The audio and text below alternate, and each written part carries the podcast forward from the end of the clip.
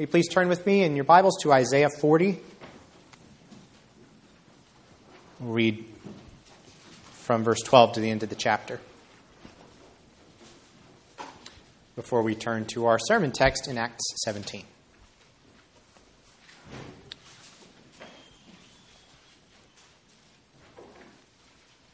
Who has measured the waters in the hollow of his hand and marked off the heavens with a span? Enclosed the dust of the earth in a measure, and weighed the mountains in scales and the hills in a balance? Who has measured the Spirit of the Lord, or what man shows him his counsel? Whom did he consult, and who made him understand? Who taught him the path of justice, and taught him knowledge, and showed him the way of understanding? Behold, the nations are like a drop from a bucket, and are accounted as the dust on the scales. Behold, he takes up the coastlands like fine dust. Lebanon would not suffice for fuel, nor are its beasts enough for a burnt offering. All the nations are as nothing before him. They are accounted by him as less than nothing in emptiness. To whom then will you liken God, or what likeness compare with him? An idol? A craftsman casts it, and a goldsmith overlays it with gold and casts for it silver chains. He who is too impoverished for an offering chooses wood that will not rot. He seeks out a skillful craftsman to set up an idol that will not move. Do you not know? Do you not hear? Has it not been told you from the beginning? Have you not understood from the foundations of the earth? It is he who sits above the circle of the earth, and its inhabitants are like grasshoppers, who stretches out the heavens like a curtain and spreads them like a tent to dwell in, who brings princes to nothing and makes the rulers of the earth as emptiness. Scarcely are they planted, scarcely sown, scarcely has their stem taken root in the earth. When he blows on them, and they wither, and the tempest carries them off like stubble. To whom then will you compare me, that I should be like him, says the Holy One? Lift up your eyes on high and see who created these. He who brings out their host by number, calling them all by name by the greatness of his might, and because he is strong in power, not one is missing. Why do you say, O Jacob, and speak, O Israel, my way is hidden from the Lord, and my right is disregarded by my God? Have you not known? Have you not heard? The Lord is the everlasting God, the creator of the ends of the earth. He does not faint or grow weary. His understanding is unsearchable. He gives power to the faint, and to him who has no might, he increases strength. Even youths shall faint and be weary, and young men shall fall exhausted. But they who wait for the Lord shall renew their strength. They shall mount up with wings like eagles. They shall run and not be weary. They shall walk and not faint. Amen. Now let's turn to Acts chapter 17.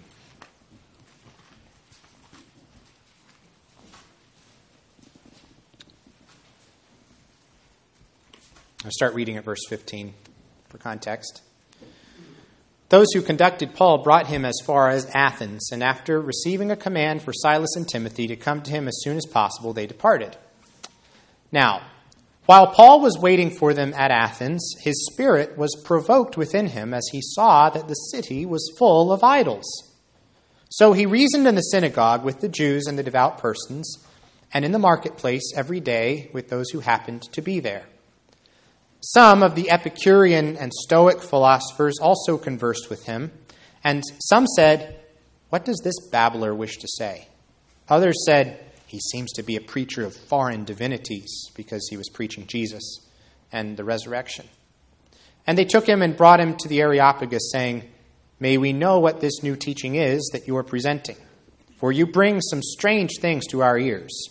We wish to know, therefore, what these things mean. Now, all the Athenians and the foreigners who lived there would spend their time in nothing except telling or hearing something new. So, Paul, standing in the midst of the Areopagus, said, Men of Athens, I perceive that in every way you are very religious. For as I passed along and observed the object of your worship, I found also an altar with this inscription To the unknown God. What therefore you worship as unknown, this I proclaim to you the God who made the world and everything in it, being Lord of heaven and earth, does not live in temples made by man, nor is he served by human hands as though he needed anything, since he himself gives to all mankind life and breath and everything. And he made from one man every nation of mankind to live on all the face of the earth, having determined allotted periods and the boundaries of their dwelling place, that they should seek God and perhaps feel their way toward him and find him. Yet he is actually not far from each one of us.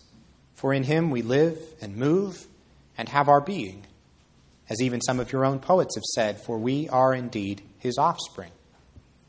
Being then God's offspring, we ought not to think that the divine being is like gold or silver or stone, an image formed by the art and imagination of man.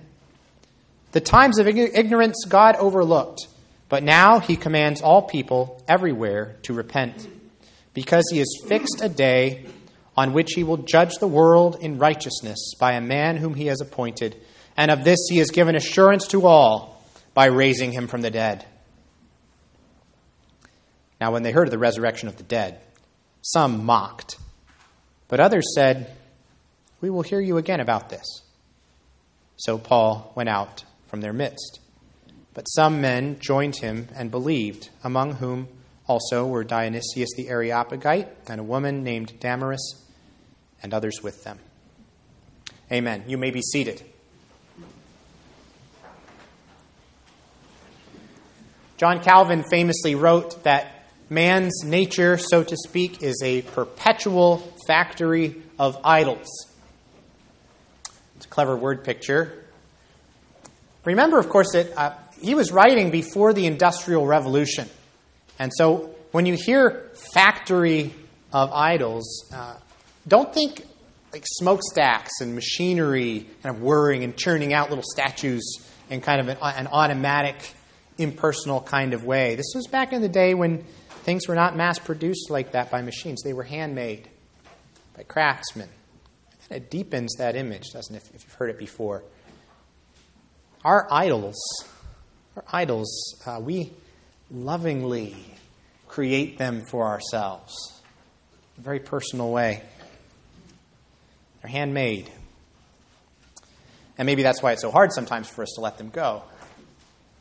Um, but if we could risk pressing the word picture just a little bit farther, uh, farther, I'm, I'm, quite sure, than Calvin intended when he wrote that phrase. Um, think about this.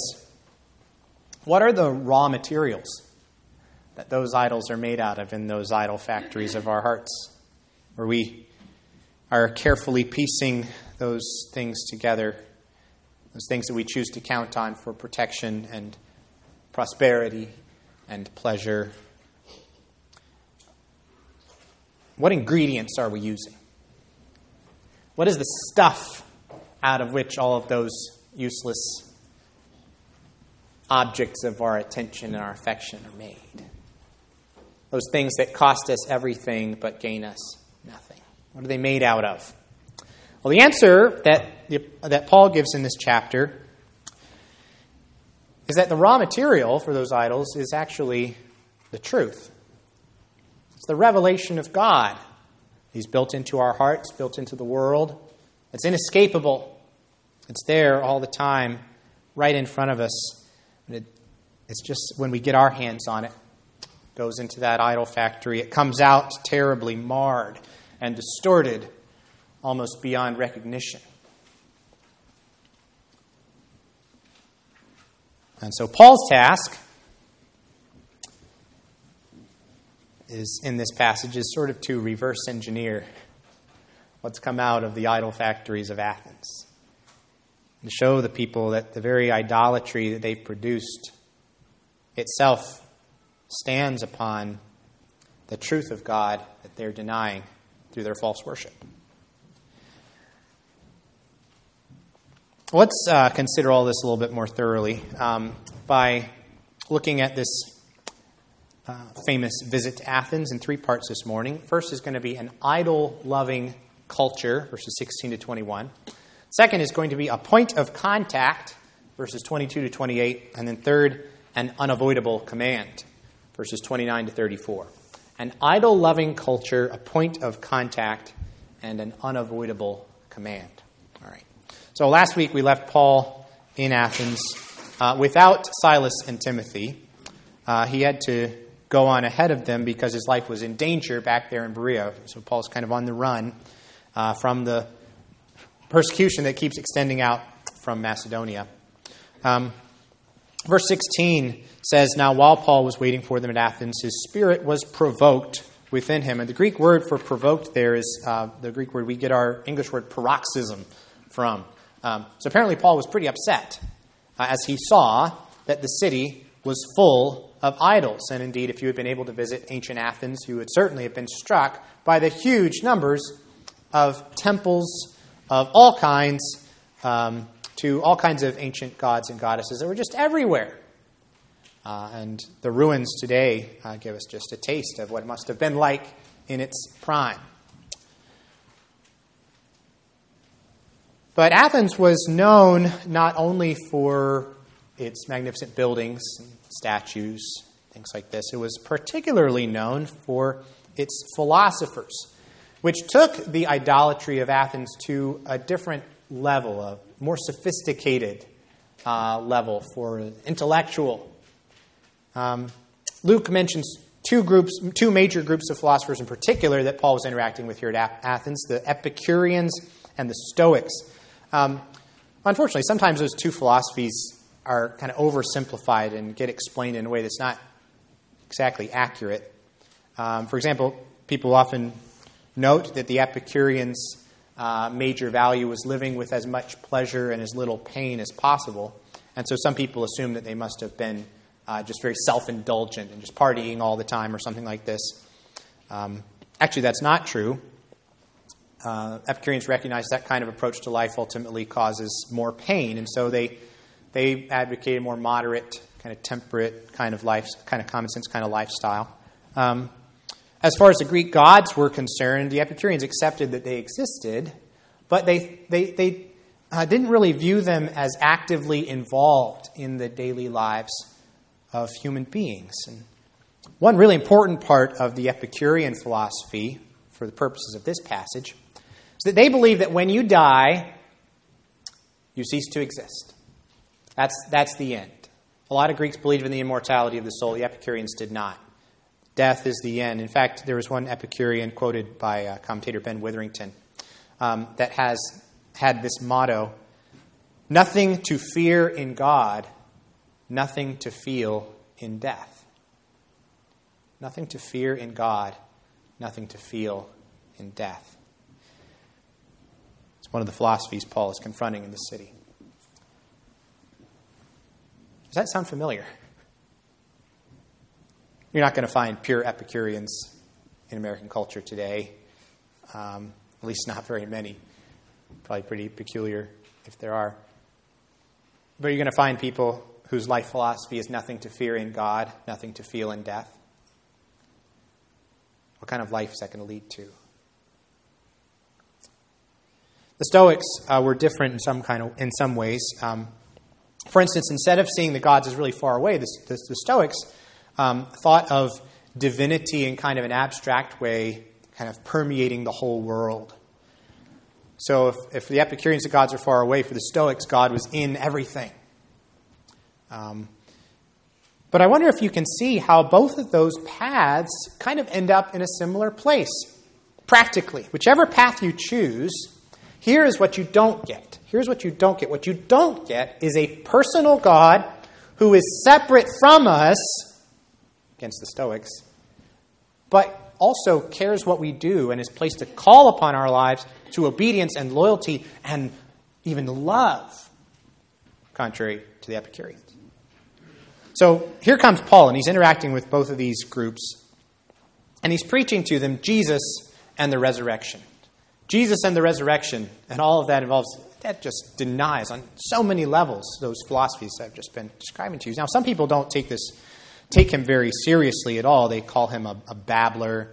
Um, some people did take him seriously, but they didn't like what they heard. Um, there's more than one writer points out that this idea of preaching foreign divinities that they say he's doing. Um, that's one of the charges that led to Socrates getting executed. uh, if you remember the story of, of the death of Socrates um, many years before. There's this tension then in the text, uh, especially after everything that Paul's just been through in uh, Thessalonica and Berea, not to mention in his first missionary journey, there's a sense of danger. And it's heightened in verse 19 where it says that they took him and brought him to the Areopagus. The Greek word there makes it sound almost like an arrest. Now, he's, he's never imprisoned in Athens, his life is never directly threatened. But I think that we could at least say there's a sense in which Paul and the gospel are on trial here, at the very least, in the court of public opinion. In a city whose opinion, uh, from a human point of view, really matters on matters of philosophy and religion. What people in Athens thought would have counted for a great deal in the minds of many. The people of Athens are curious then. May we know what this new teaching is that you are presenting? And uh, they say, You're bringing some strange things to our ears. We wish to know, therefore, what these things mean. And uh, Luke editorializes, and you can hear him kind of smiling slightly when he says, Now all the Athenians and the foreigners who lived there would spend their time in nothing except telling or hearing something new. They've accused Paul of being a babbler. Well, it seems that temples and statues um, weren't the only form of idolatry in Athens then. Those were the outward forms, the obvious, visible forms, but in a very real sense, philosophy was an idol for Athens. What was happening in that concrete form in the temples and the altars and the statues that you could see and touch was happening in this more abstract intellectual way as these different groups of thinkers went back and forth trying to, trying to get at the true nature of things, trying to figure out what a virtuous, well lived life ought to look like. See, philosophy can be every bit as idolatrous as an altar if it's a philosophy that's constructed without reference to the Lord and His revelation.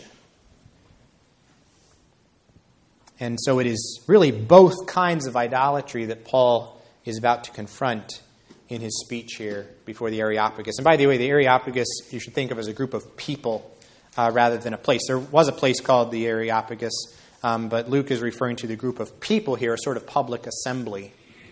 And he says, Men of Athens, I perceive that in every way you are very religious. Interestingly, the term religious there is a kind of an ambiguous term. It can mean religious or pious, it can also have the meaning of superstitious. So, right off the bat, Paul is uh, possibly kind of using a little bit of a double meaning here to do two things that he's going to consistently do throughout the speech to connect with his audience, but at the same time to critique them at every point and to point them in a direction that so far they have not been looking.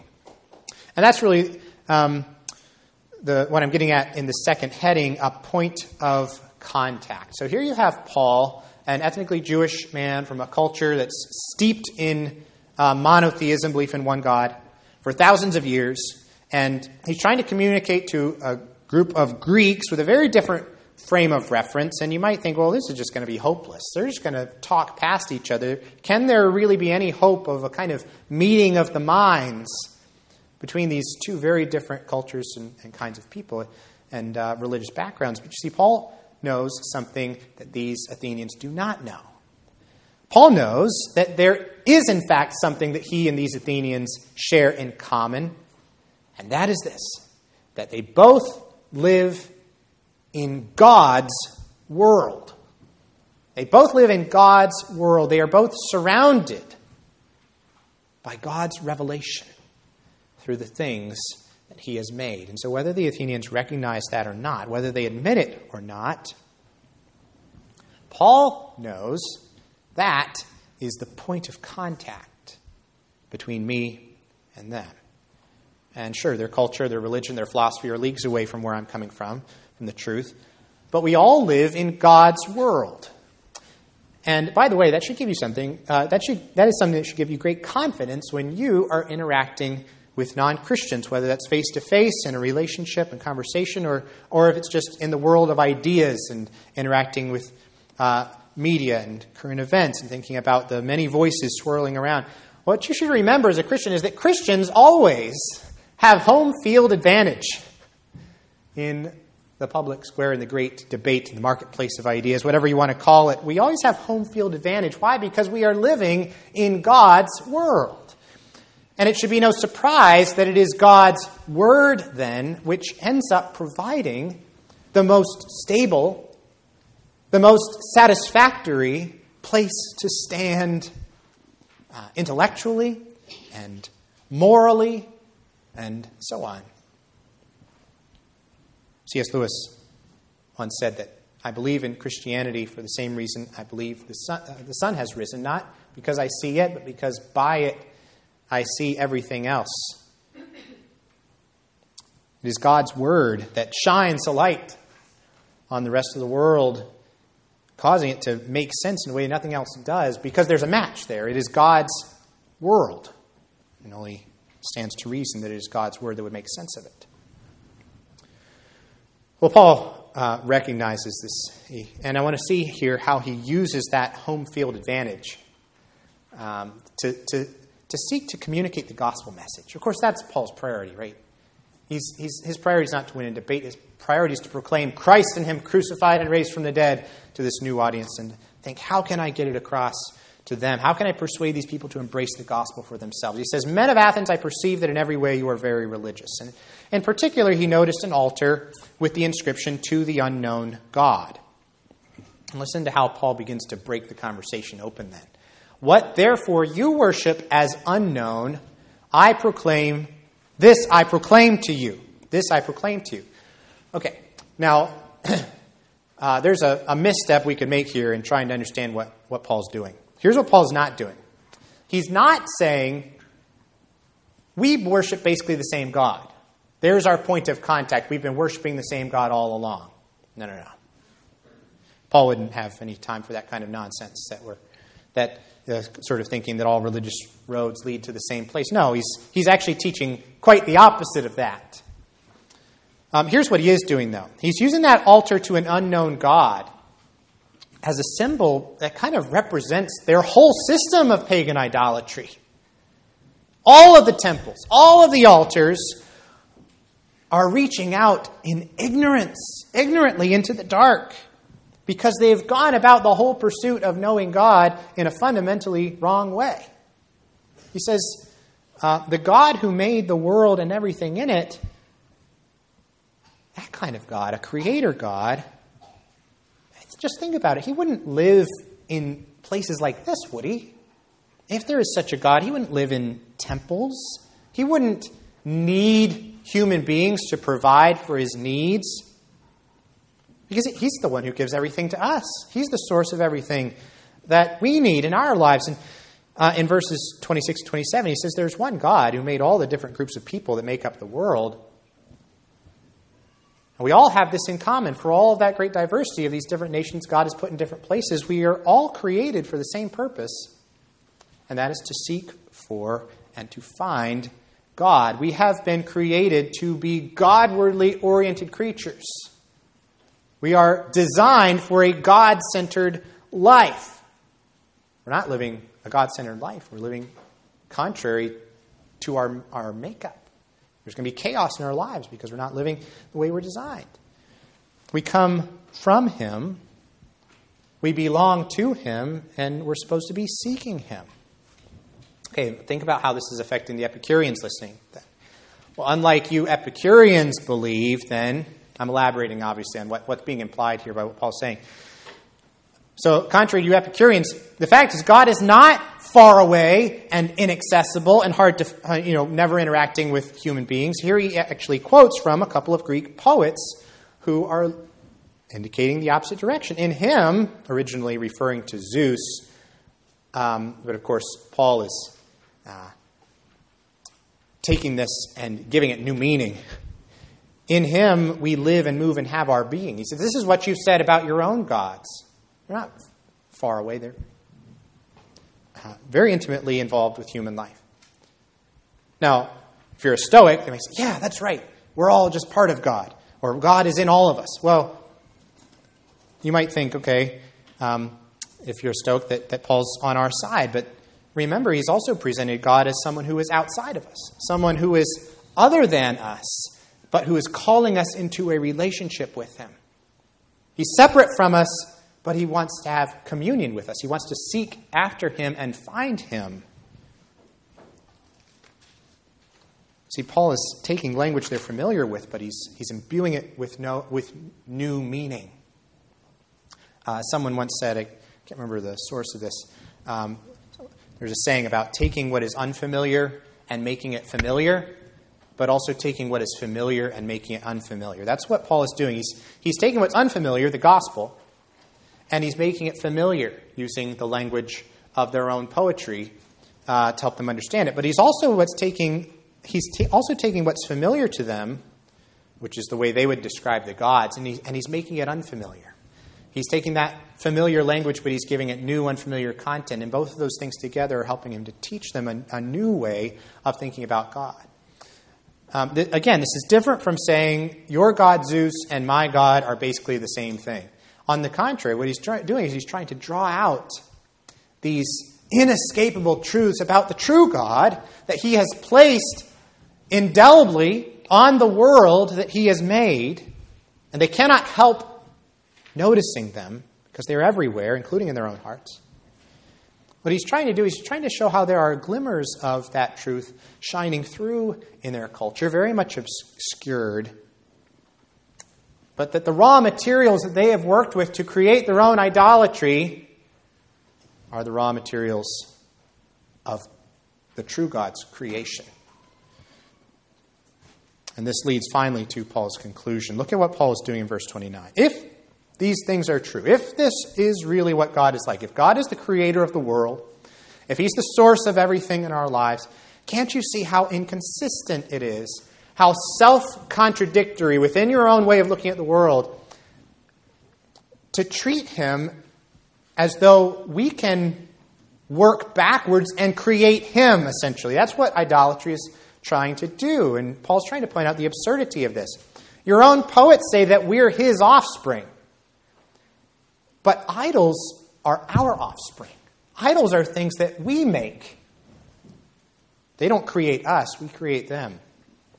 In that section about people being idol factories, Calvin goes on to say later the mind begets an idol, the hand gives it birth.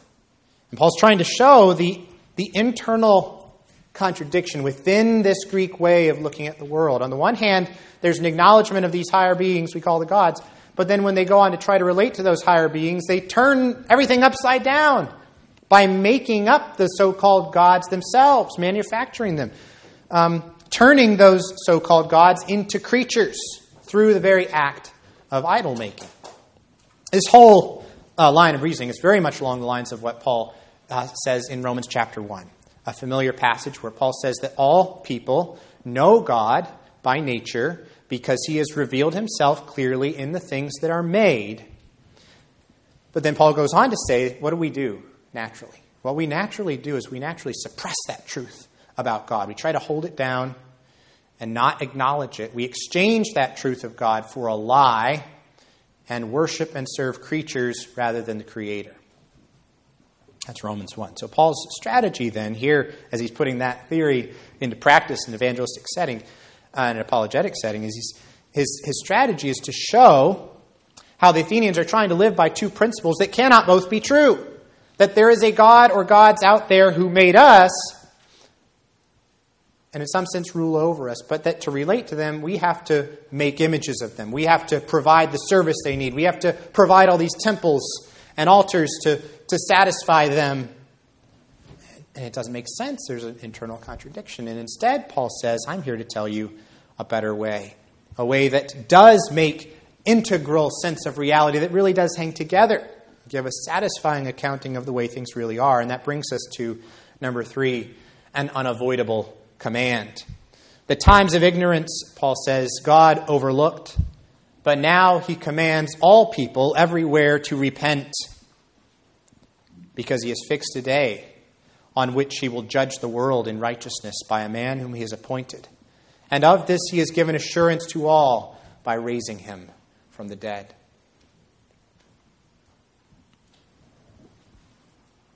It's interesting. Paul doesn't, in this particular gospel call, Paul does not offer the forgiveness of sins through faith. This gospel call focuses on the command to repent. He is asserting, presenting to these people the authority of the Lord Jesus Christ, confronting them with their duty to bow the knee.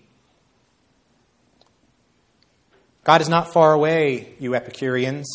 He is near. He's active in the world. He has authority over you to command you, to command you to turn from your idolatry, both the statue variety and the philosophy variety. Just, the, just both the rank paganism and the kind of intellectual, sophisticated version. You're to turn not just from the goddess of wisdom, Athena, the city was named after, but you're to turn from the God that you've made your own wisdom itself into, your, your idolatrous pursuit of pleasure as the ultimate good. And you're to relate to the true God now through the mediator, the one man that he is appointed to judge the world. And you Stoics. You Stoics, you have to understand that while God is indeed close, he is not you. You are not he. And he stands apart from you, and he is telling you from outside, from a transcendent place of authority, that you must change. You cannot continue going about things the way you are, or you will be judged. Now, if we had a lot more time, we could explore a great deal more of the overlap and the differences between the culture Paul is addressing and our own cultures. Fodder here for many hours of study um, regarding how to bring the gospel into a secular culture that thinks of itself as very intellectual and wise, and for which the gospel of Christ is increasingly like a foreign language.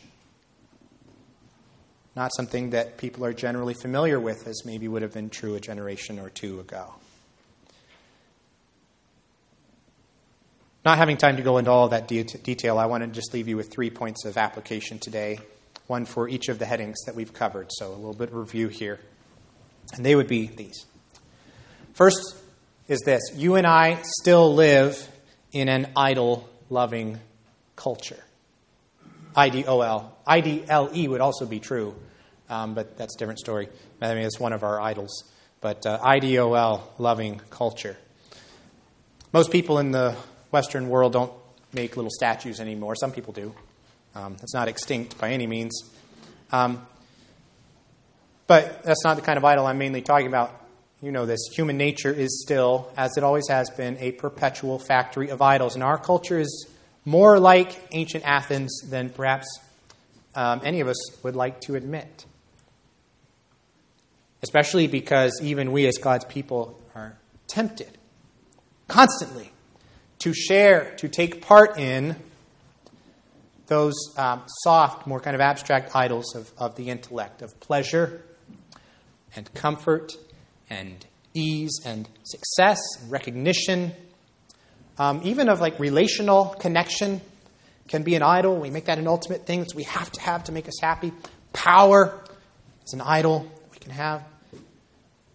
These are the things that the people around us in a broader culture are devoting themselves to and sacrificing themselves and the things and the people that they love in order to achieve those goals. Many of them good things in their proper place, but they've been elevated to the objective for my life, the thing that's most important to me and that I will sacrifice anything for, and that I'm most afraid of losing in all the world. And it's so easy to be sucked in through evil desire, through fear of loss.